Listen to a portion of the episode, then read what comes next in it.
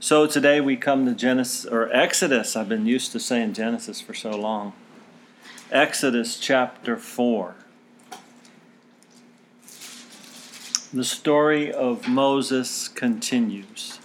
Um, we read and studied chapter 3 last week, and we saw where the Lord was speaking to Moses from the burning bush. And that teaching is available online in various forms at aloveoutreach.com. It's on soundcloud.com backslash aloveoutreach. It's also available on iTunes, iTunes where people can subscribe if they like. But today we'll go ahead and jump right on into verse 1 of chapter 4, where the conversation continues at the burning bush. It says, then Moses answered and said, But suppose they will not believe me or listen to my voice. Suppose they say, The Lord has not appeared to you. So to me, this is another good question from Moses here. One that I could see myself asking if I were in his sandals at this point in time, right? You see, Moses was not a man who thought highly of himself. And you and I, as followers of Jesus Christ today, we're told in the book of Romans, chapter 3, and verse 12, that we too should not think highly of ourselves.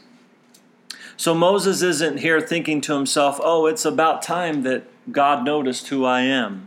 I've been waiting for this moment, God, where you'd finally recognize that I should be used by you. No, this was not the kind of person that Moses was. And there's not a man or a woman on the face of this earth today that is worthy to be used by God in this world. None of us are. And also, when it comes to being used by God, not one man, not one woman, not one person is better than the next person. And throughout the Bible, we see people of humility being used by God. Not the high minded, but the lowly minded people. And I have stressed it time and time again on this journey of ours through the Bible that we started back in 2009. I've stressed it the fact over and over that we must decrease in our own eyes, right? We must die more and more to our flesh led life, and we must yield ourselves entirely to the leading of the Holy Spirit. We are never worthy of anything from God. Proverbs says that a haughty spirit comes before a fall, and that pride comes before destruction. So there is none worthy to be used by God in His purpose in this world, but each and every one of us should have a daily attitude of, Here I am, God, use me if you see fit. And that's what we see with Moses here. And I think it's important that as we study about this man Moses that we get the picture here that uh, of his character. That he's not someone that thinks that you know, this was his one shining moment. This is the day he's been waiting for. He does not think that way. He, he goes on in verse 2 uh, God, the Lord God says to him, What is that in your hand? He said, A rod. Now, that's kind of how what I picture Moses doing here, just kind of looking at his hand as God asks him this question and saying, um, It's a rod. But keep something in mind here. Last week at the start of chapter 3, we saw where Moses was in the field tending to his father in law's flocks. So he was a shepherd. Moses went from being a prince in a palace in Egypt to being a shepherd in a field. And as I mentioned last week, that can kind of remind us of the Lord leaving his throne above to be born in a manger and to become our great shepherd. But here, Moses um, knew that he brought nothing, and all he brings is what he has in his hand the, the, the staff, the rod that he carries for his work. He's not carrying a rolled up diploma from Mount Sinai University. He's not a man of great credentials here. He's a lowly shepherd with a stick in his hand. You see, who you are, who we are in, in God today, and and and what we do does not matter to God as long as we have been born again and are seeking his will for our lives on a daily basis. And you need not bring anything else to the table, just yourself, just your present circumstances, whatever that may be. Jesus said, Sufficient for today are the troubles thereof. He wants us focused on today and where we are. And we just bring what we, what, what we have and who we are to God. You see, in our world today, though, they want you to have some credentials. And these things aren't bad in the world, things like college degrees and talent and experience and all of that kind of stuff that you gain in this world. But with God, though, from a spiritual standpoint, to God, it doesn't matter what you do. It doesn't matter if you're a butcher or a baker or a candlestick maker, right? It doesn't matter if you're a doctor or a professor or a taste tester. It, really doesn't matter. The only thing that matters is that you humbly bring yourself before the Lord your God and, like Moses, say, Here I am, like we saw last week, right? And you know, God by His Spirit is calling out to people still today. He's calling out to each one of us. As I mentioned from Hebrews last week, God in these last days has spoken to us in one final way, it says in Hebrews, and that is through his Son, Jesus Christ. And then what Jesus did was Jesus sent the Holy Spirit. And Jesus said that when he sent the Holy Spirit, that the Holy Spirit would bring us into remembrance of all that Jesus said and done. Because ultimately, that's what we need to know. Because he is our great shepherd. He's the one we are to follow, or he's our deliverer. Right?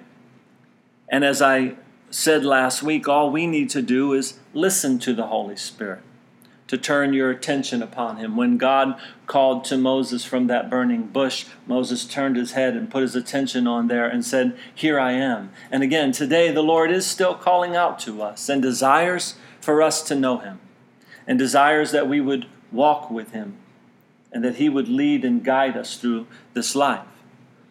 But again, it's so easy to get distracted from that walk. Right? But we can't come to the Lord thinking too highly of ourselves. We need to come humbly. Again, no one is worthy. And don't make the mistakes of thinking that your achievements, your credentials mean anything at all to God. They may make you look good in the eyes of men, but that's as much as a, of a reward as you're going to have. From a spiritual standpoint, they don't mean all that much. Our example was Jesus Christ. And like I said, he was born in a manger. He was despised and he was rejected by men. And he calls us not to greatness, but rather to servanthood. He calls us to humility. And when the scripture says, humble yourself in the sight of the Lord, and he will lift you up, many churches sing that as a song, but it's more than a song. It's actually how God expects us to live. We are to humble ourselves and to follow after him. And verse 3 continues and regarding Moses' rod or staff, the Lord says, Cast it on the ground. So he cast it on the ground and it became a serpent, and Moses fled from it. So the only thing that Moses had, again, was this shepherd's rod, this staff that he used to, to do his work. And God said, Cast it on the ground. This staff was no longer going to be used for tending sheep. It was not going to be used in the way that Moses had always used it. It was now going to be used as a mighty instrument of God. And I couldn't help but think as I study this, what if you what if we cast our our lives completely, our jobs, our vocation on the ground before God and we just say, God, do what you will with it, right? Your vocation submitted to the hands of God can be used in a mighty way. So the staff here turns into a snake, and Moses is off and running, right? But I can't blame him. That, that is exactly what I would have done if I were, again, in his sandals, right? I'd been out of my sandals and long gone, a hundred yards away by now. But the Lord is trying to show Moses something here. He wants him to see that it's not going to be by the might of Moses that this task ahead of him will be accomplished, but rather it will be by the power of the Lord God Almighty. This is where the success of this venture will lie for Moses. And we too today need to realize that apart from God, we can do nothing. Many people in our world today, and even those that have come and gone before us, they lived or they, they, they live now or they ha- had lived in the past in a manner where they've made their life to be what they've wanted it to be. Or of some, we could say, well, they did the best they could with what they had. But this is not God's calling upon mankind. God has not left us here on this earth powerless to do the things we want to do and to live the way we want. To the contrary, He has given us His Holy Spirit, that is, to those that have come to faith in Jesus Christ, He has given His Holy Spirit to us to lead and guide us through this life. It seems to me that a lot of Christians think that their Christianity is something that they have in addition to everything else. It's just an achievement, something to check off. Yes, I'm a Christian. Yes, I, you know I'm a Christian. Whatever, right? They they live the way they want most of the year, year after year, and they make God part of their lives one or maybe two days a week. But coming to Jesus is not described like that in the Bible. It's actually described as all or nothing at all. The Apostle Paul said, For me to live is Christ, and to die is gain. So he's saying, Life is about Christ. Everything I do, it's about I have a Lord, I have a master, I have someone I follow, I have someone I seek, someone I obey, someone I listen to in this life. So to live is Christ. Paul said to die is gain, meaning I'm going to go be with him when I die. So it's all about him here and it's all about him after here, right? But this is how we come to God today. We're to come with this kind of a heart, willing to sacrifice it all and leave it all behind, cast it all aside. Like I've talked about for the past couple weeks, come out of Egypt. Come out of that place where you are striving to have the world by the tail or to, to have all you can because God's got something else you're going to pick up by the tail. Something else in store for you. It may be the very same staff that you've been carrying around all along. In other words, just the simplicity of what you do, where you work, Nothing complex. You don't have to go and seek it out. It might be right there in front of you. Moses is carrying this rod and this staff, and God's going to use what Moses has. Right? But when it's in the hand of God, when you take your life and what you do and, and, and everything about it, and you give it to God, and you say, God, I'm going to be obedient to do what you want. And you just cast it aside and say, well, the power of God can be used in your life in that way. You see, God took Moses out of Egypt, powerless and lowly. We, we've seen that so far. Moses, if you remember, he was fleeing for his life. But God is going to put Moses back in Egypt. But this time, he will have the power of God. Our Lord God wants to give us power in this world today, but it starts with humility. Humility. It starts with the lowliness of mind, and it starts with casting everything to the ground, casting it all aside, and saying, It's in your hands, God. And with Moses here, the course of his life will forever be changed. He will not go back to Egypt and be a prince again, nor will he ever be a sheep herder on Mount Sinai again. He will now be a shepherd for the Lord God. He will now be used by God for the rest of his life. This burning bush experience for Moses was the turning point of his life. And you know, at one time in history, Jesus spoke to his disciples, men and women that obeyed his command, and they, they did what he told them to do, and that was he told them to go back before he ascended back into heaven. He said, Go to Jerusalem and wait, and wait for the power of the Holy Spirit to come upon you. He told them that they would receive power when the Holy Spirit came upon them. And you can find that in Acts chapter 1 verse 8. He said that when they received this power that this would make them witnesses for him. Their lives would uh, forever be changed. They would not go out in the power of their own might, but rather they would go out with the power of the Holy Spirit. And the way that they would live their lives would have a tremendous impact on all the rest of the world around them. They would actually be accused, if you read the book of Acts, they were accused of turning the world upside down, the early Christians. They were accused of turning the world upside down.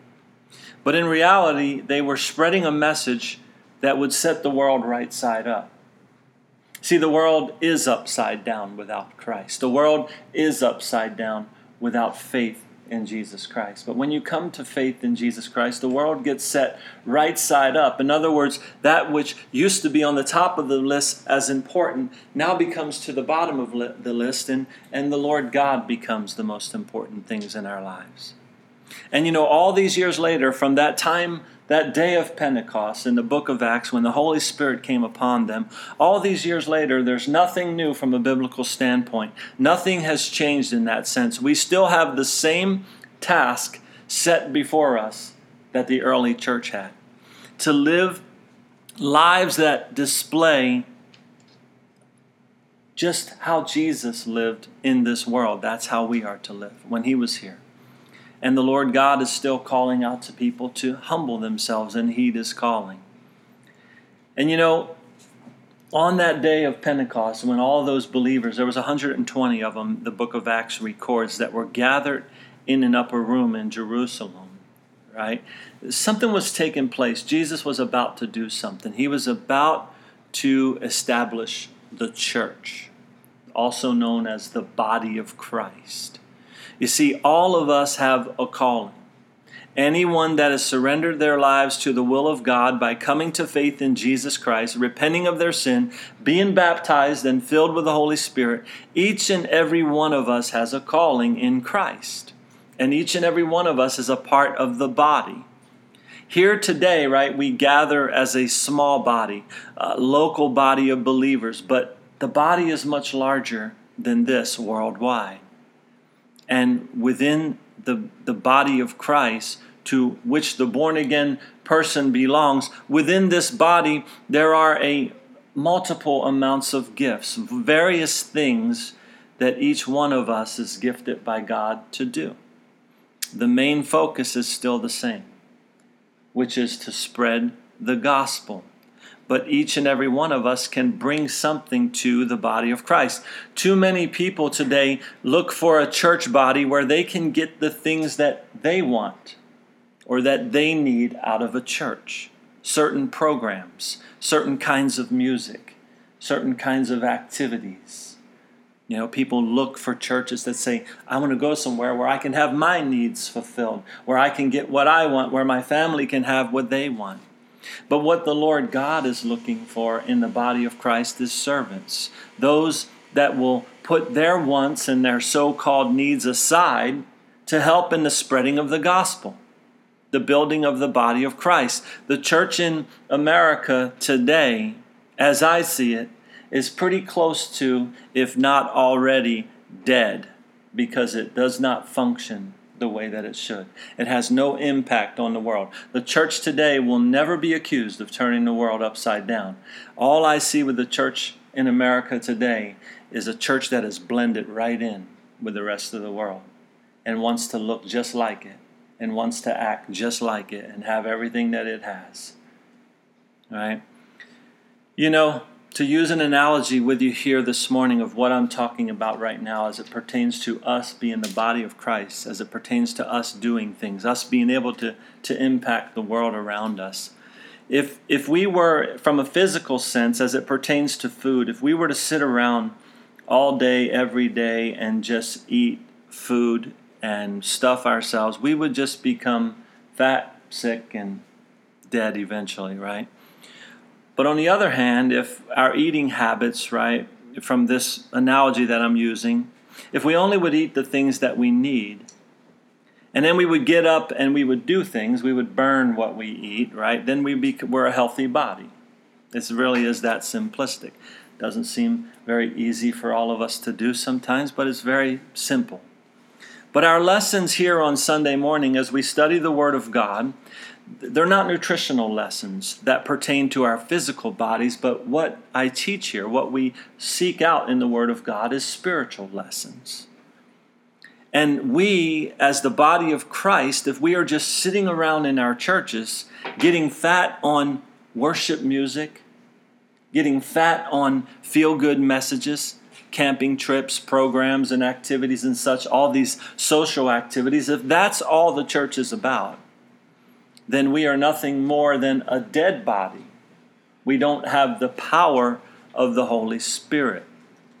So, my role in the body of Christ is to exhort others in the body through the teaching of the Word of God and to reach out to others that may listen to these teachings on the internet with the gospel of Jesus Christ and share the Word of God. And in, and in addition to this, I go out into the world with the love of Christ, doing the best I can to, to live a life that is an example in my home and outside of my home of what the Lord God has shown me, of how Jesus is. That's what I hope to do day after day. And this is my role and this is my part in the body of Christ. It's just a small part, a very small part. But each one of us can take place in the body of Christ, has a part to, to do, has a role in the body of Christ. Again, Moses would never be the same after this burning bush experience. And when you come to Christ, your life is never the same. You, again, you've cast down your work as you know it. I'm not saying you quit your job, you're just turning it all over to God. You're turning everything over to Him. And He has something new for you. And the Lord now has something for Moses to do, right? For his will to be done. And if some may listen to this and say, Well, I've never had a burning bush experience, well, then this is it, right? The Lord is speaking to you today. Not that I'm anything, but everything that I've discussed so far this morning, every point that I've brought up, is all found in the Word of God and we can go and we can seek it out and we can find it out for ourselves if what I'm saying here this morning is true. And if it is true, then this is your burning bush experience. Maybe God is speaking to you now and saying, Yeah, I need to change some things.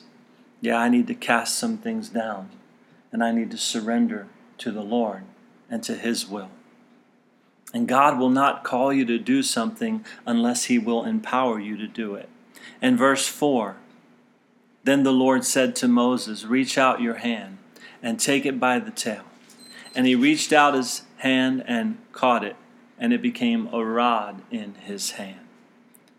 Now, as I read this, I wondered how much time had elapsed before Moses actually reached out and picked it up off the ground. Again, it's easy to read the Bible and just like go through it like this and it's real easy to do that, but not realize, well, there's there's a, a human element here involved. And how long, you know, did it take for Moses to say, what? You know, pick this thing up? Is that really what you're asking me to do? And you know, as I read that, I thought sometimes it's hard for me to do what the Lord asks of me to do. Because I think, well, that's too embarrassing. Or, or what if I'm wrong, Lord? What if this is just my own head speaking this? And what if this is not really you?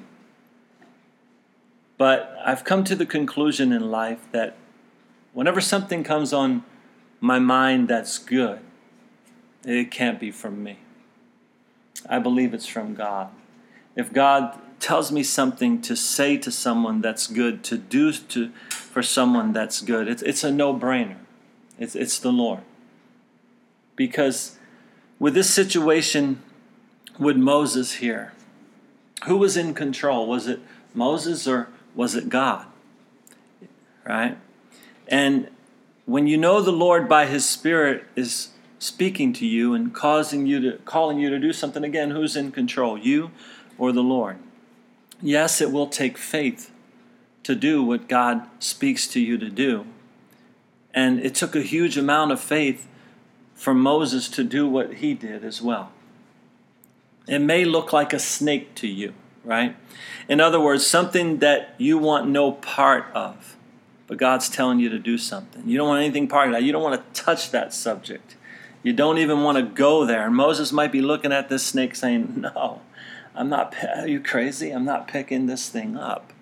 And sometimes when God is calling us to something or calling us to grow deeper in Him, it's, we, we want to hesitate. We don't want to touch that subject. Maybe we say, well, I've been down that road before, or, or this, that, or the other thing. We have all these reasons, right? And we'll see that Moses is going to have a lot of reasons not to do something, right? And we might say, let someone else do that, right? You may feel like if you touch that thing, you'll get bitten. Or maybe you've been bitten before and you don't want to do it again. So, like Moses here, you run away and you say, No, thank you, I'm not interested. But we don't see the Lord asking Moses if he's interested to do this, right? We don't see the Lord giving Moses an aptitude test to find out what best suits him in life either. It's the Lord that's in control. And the bottom line is, is it's not going to be by Moses' power that he's going to go out and do what he's going to do. It's going to be by the power of God that the task at hand will be completed.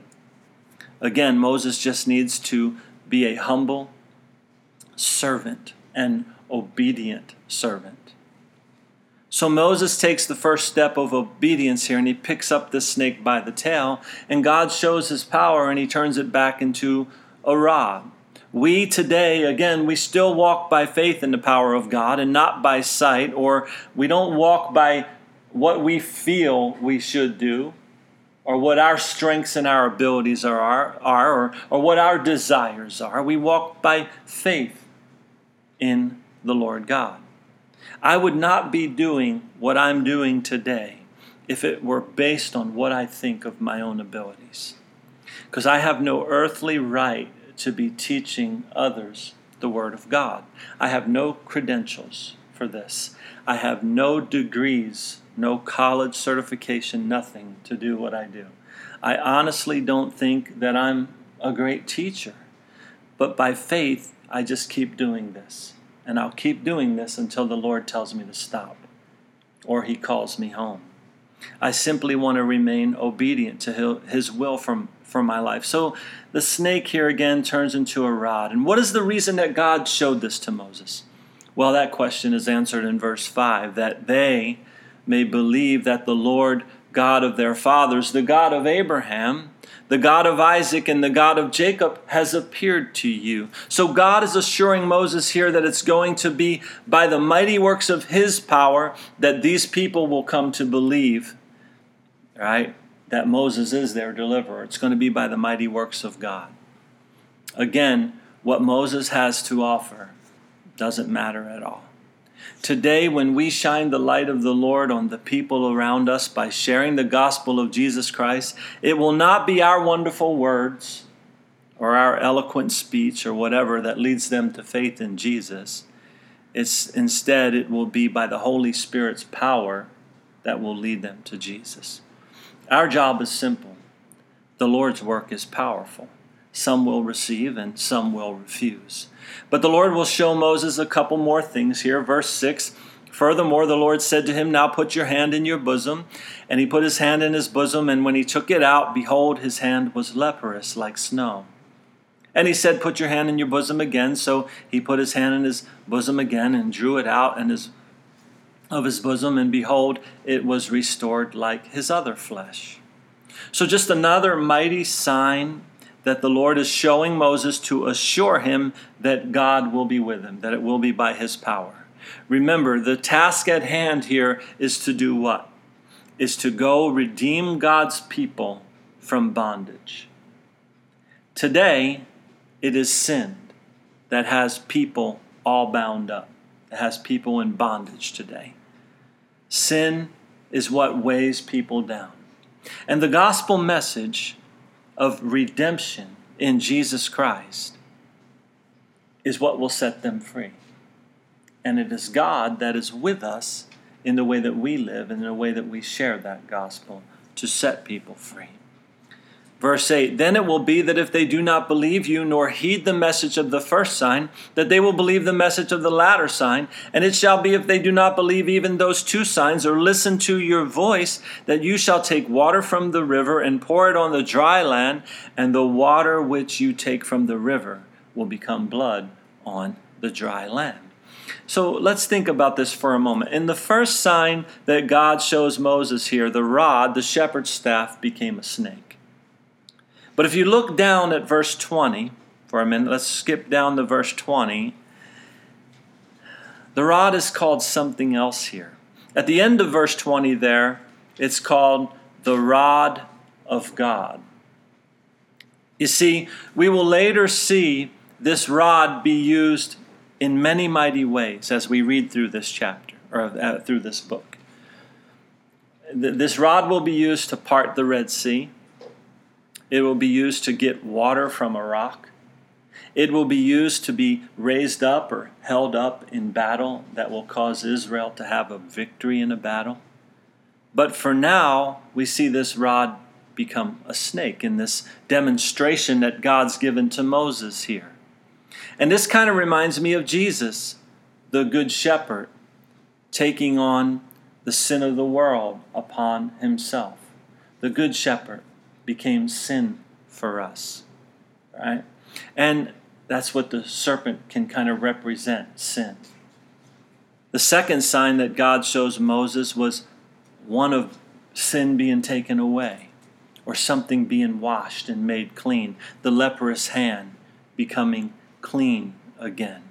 And the third sign was the water becoming blood upon the ground, which reminds me of the blood of Jesus flowing from his side, his side, right? and onto the ground as he died upon that cross. Blood and, and water flowed. You see, for us today, again, that's the final sign Jesus. There is no other need for any other sign. Jesus said, A wicked and adulterous generation seeks a sign. But he said, There'll be no other sign given other than the sign of Jonah right? Where Jonah was three days in the belly of the whale. Just like that, Jesus was three days in the belly of the earth. Jesus was buried for three days. And just as Jonah came out and walked again on the earth, Jesus rose again from the dead. Jesus said, A wicked and adulterous generation seeks a sign. We don't need to seek after signs. We've got the final sign from God. It's Jesus and what he's done. You see, God has spoken to us now, like I said earlier, and we talked about last week, in one final way. The message, the final sign that God has given us today is a simple one. God made Jesus, who had no sin, to be sin for us that we might become the righteousness of God in Jesus Christ. Jesus was born, God in the flesh. He lived, He loved, He healed, He showed compassion to many people when He walked on this earth. He went to the cross, He hung, He bled, He died, He was buried, He rose again. Those things are complete, and that's it. That's the final signs for mankind. Now we simply await His second coming. And again, nothing new has happened since Pentecost, since the book of Acts when the Holy Spirit came upon them. The, the gospel is to go forth, and people need to come to faith in Jesus Christ. We're still living in that time. Right? And you don't need to be anyone special to let others know about these facts. Verse 10 says Then Moses said to the Lord, Oh, my Lord, I am not eloquent neither before nor since you have spoken to your servant. But I am slow of speech and slow of tongue. So the Lord said to him, Who made man's mouth? Or who makes the mute, the deaf, the seeing, or the blind? Have, I, have not I, the Lord? Now therefore go, and I will be with your mouth and teach you what you shall say. But he said, O my Lord, please send by the hand of whomever else you may send. So the anger of the Lord was kindled against Moses.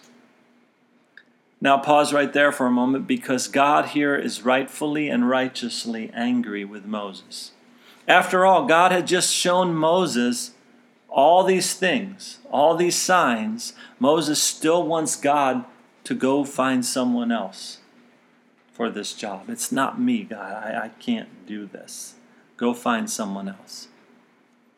Again, all that, that was going to be accomplished would be done by God's might and not by Moses himself.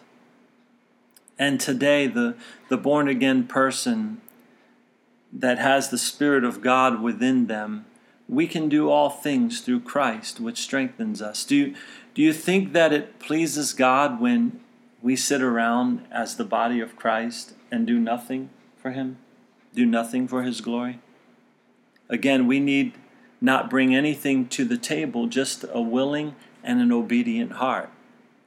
But if you're not willing to be obedient to God, then you may need to examine yourself and say, why? Because God's shown you so many things. God's doing so much in your life. We see the evidence of God in creation. We know His will. We see it in His Word as we gather and we study it. We've got to get up and we've got to do something. We can't say no. This job was for Moses.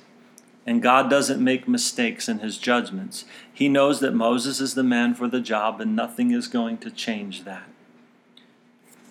What more can God do to show Moses here than what he's already done? Moses is not looking, though, at how big his God is. He's looking at how inadequate he is. And it does not make God happy when we do this kind of thing. Again, if I look at how inadequate I am to do what I do, and I, I mean that sincerely, I feel extremely inadequate to, to just sit and teach the Word of God. But if I look at that and I say, no, I'm not going to do it, well, then I'm not an obedient person because I know that God is calling me to do this, but I have to step out by faith and do it. Right, then verse 14 continues and says, And, and God said, Is not Aaron the Levite your brother? I know that he can speak well, and look, he is also coming out to meet you. When he sees you, he will be glad in his heart. Now you shall speak to him and put the words in his mouth, and I will be with your mouth and with his mouth, and I will teach you what you shall do. So he shall be your spokesman to the people, and he himself shall be as a mouth for you, and you shall be to him as God. So you see, the Lord wasn't giving this job over to Aaron now. Moses wasn't off the hook. This was still a work for Moses to do. He was the one that God was calling, and God is now allowing for Moses to have some help. But everything will be done through Moses. Leadership will be on his shoulders.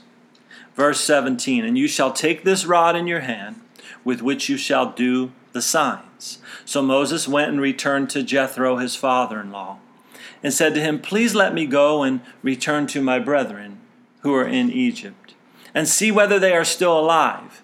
And Jethro said to Moses, Go in peace. Now, Moses wasn't very forthright, very upfront about everything here with his father in law in regards to why he's going back to Egypt. He's not given his father in law the full story here. But at least he understands that his father in law had the right for him to ask him if he could go. And his father in law gives him his blessing here. Verse 19 And the Lord said to Moses in Midian, Go, return to Egypt, for all the men who sought your life are dead. Then Moses took his wife and his sons and set them on a donkey, and he returned to the land of Egypt. And Moses took the rod of God in his hand. And the Lord said to Moses, When you go back to Egypt, see that you do all those wonders before Pharaoh, which I have put in your hand. But I will harden his heart, so that he will not let the people go. Now, I would think that this part of the story would have been very hard for Moses to hear. I'd be thinking, what? What do you mean, Lord? Pharaoh won't let them go. I didn't know this was going to be how this was going to work out, right? I'm not trying to read anything into the story here, but that would just be the reaction of mine if I were Moses and I heard this here. This seemed like an overwhelming task to begin with for Moses.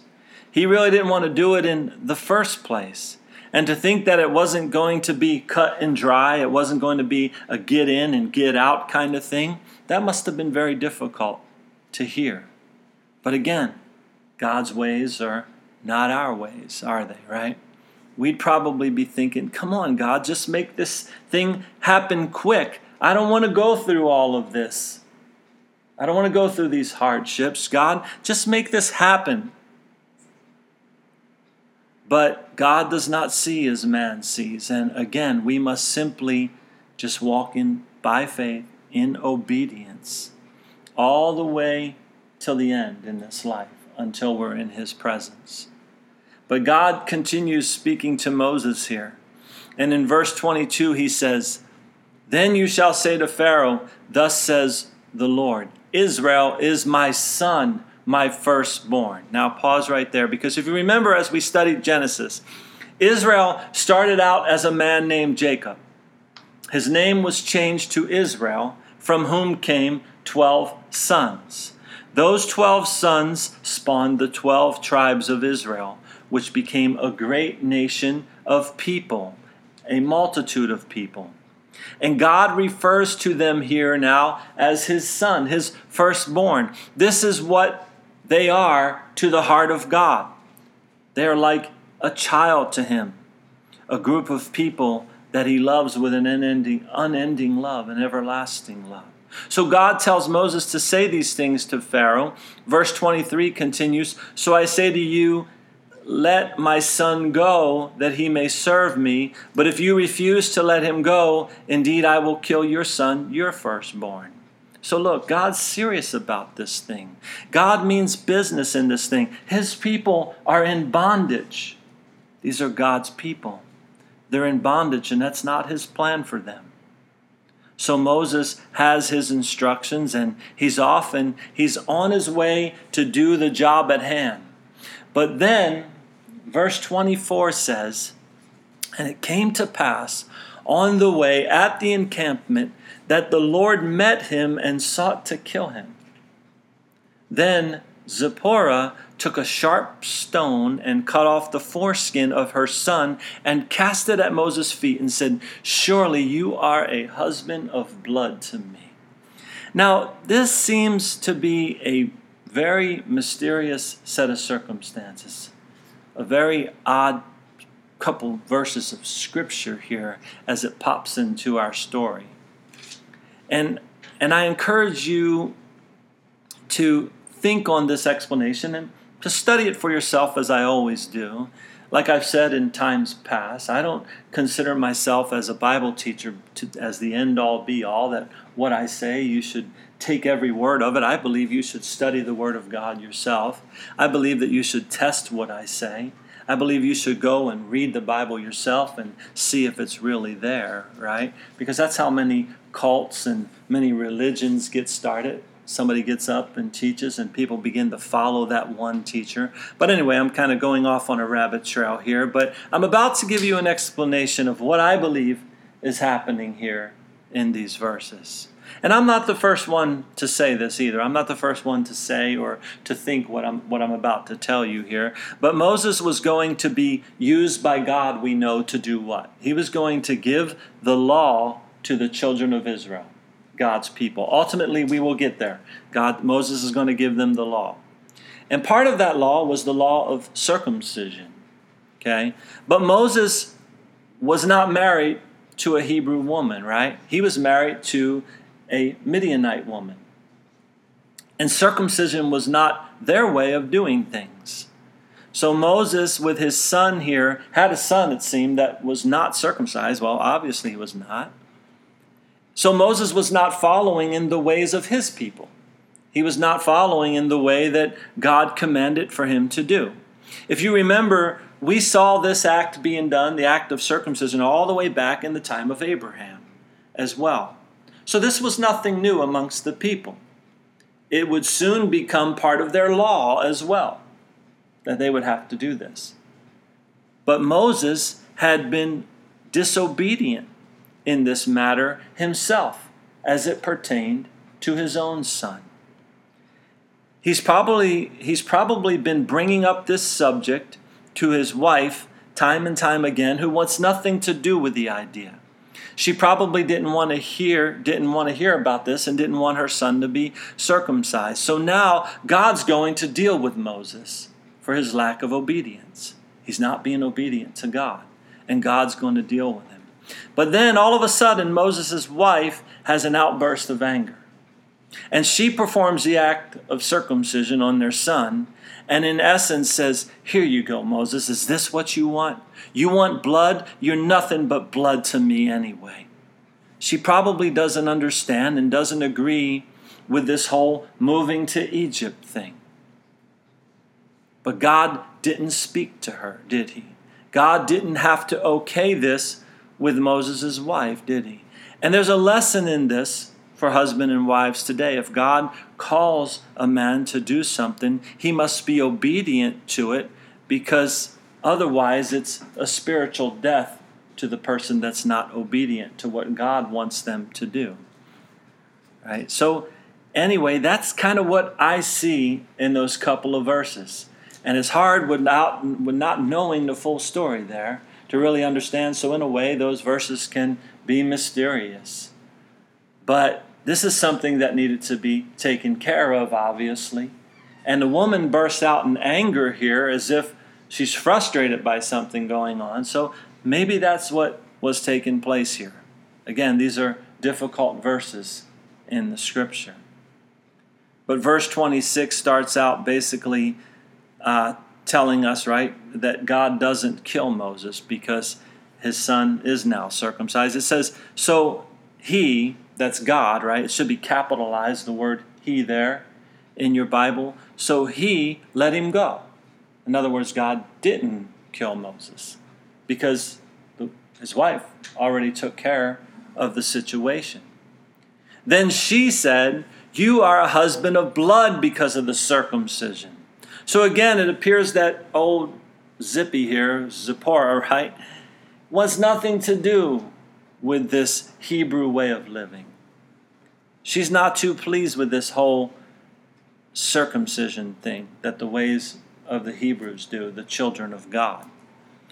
And then, as we saw back there in verse 14, God told Moses back there in verse 14 that Moses, or that, excuse me, that Aaron would meet him on the way and that Aaron would be glad to see him. We saw that back there. And now in verse 27, that is going to take place. It says, And the Lord said to Aaron, Go into the wilderness to meet Moses. So he went and met him on the mountain of God and kissed him. So Moses told Aaron all the words of the Lord who had sent him, and all the signs which he had commanded him. Then Moses and Aaron went and gathered together all the elders of the children of Israel. And Aaron spoke all the words which the Lord had spoken to Moses. Then he did the signs in the sight of the people. So there's the fulfillment of what we read earlier. Aaron was going to be the talker, but it was through Moses that God would do his mighty works. And again, God is still speaking to people today through the finished work of his Son Jesus Christ, and the Holy Spirit is the one that will do the works in the hearts of, of men and women. I can't sit around when I share the gospel, when I teach the word of God, and get too frustrated or worried about the person that doesn't seem to be getting it. I just have to do what I'm called to do and let the Holy Spirit do what He's going to do in a person's life. Our job is just to be led by the Spirit and to tell people about the finished work of Christ and to live it out to live what the gospel says, to live what the Word of God says within the New Testament, right? So we are to give people the gospel message in one way, shape, or form. And verse 31 says that the, so the people believed. And when they heard that the Lord had visited the children of Israel and that, that he had looked on their affliction, then they bowed their heads in worship. And you know what? Verse 31 is what the power of the gospel can do today as well. It can cause people to believe. It can cause people to understand, like we see there in verse 31, that God has visited the world today and that He cares about what afflicts people today, which is sin right? Jesus Christ was God in the flesh. And then when that person hears that, they can come to the understanding that God has looked on their affliction and has come to set them free from sin and death. And what that can cause them to do, like we see in verse 31, is then to bow down their own heads and worship the Lord for themselves. But it's all done by the power and the might of the working of God. It's all done by the working of His Holy Spirit. Again, we're all part of the body of Christ because we've heard the gospel message and we've received it. And we should be a people that now understand who God is and what He's done. And we should be a people that then bow our heads and worship God. In other words, we turn our hearts over to Him. We become a people of worship, a reverent people, a people that desire to live our lives for God as we go through this life. Let's pray. Heavenly Father, again, we thank you for your word, your living word that is sharper than any two edged sword. Lord, your word that can discern the thoughts and the intents of our heart, Lord. As we read your word today, again, we are challenged to grow. We are challenged to, to maybe cast something else to the ground, to let go of something that we are holding on to and to give it over to you and to see you perform a mighty work with it. God, the thing that you want most of all is our hearts. And I pray that each and every one of us here and those that are listening by the recording would surrender. We would surrender all of our hearts completely to you, entirely to you Lord. that your mighty work can be done within our lives and through our lives. That others will be able to, to look and to see the work that you have done or are doing within us, and that they too would desire to know you. That they too would desire to, to be a person that would bow their heads in worship to you. But Lord, it begins with us. And Lord, it starts with us humbly coming before you and casting aside everything and, and laying aside all of our excuses of why we can't or why we don't or all the past excuses of, of whatever has, has weighed us down before, God, from coming to you. We've got to cast it all down and let you do your work within our hearts. So I pray, Lord, that we will bring our hearts to you completely. And we thank you again for this time together. In Jesus' name, amen.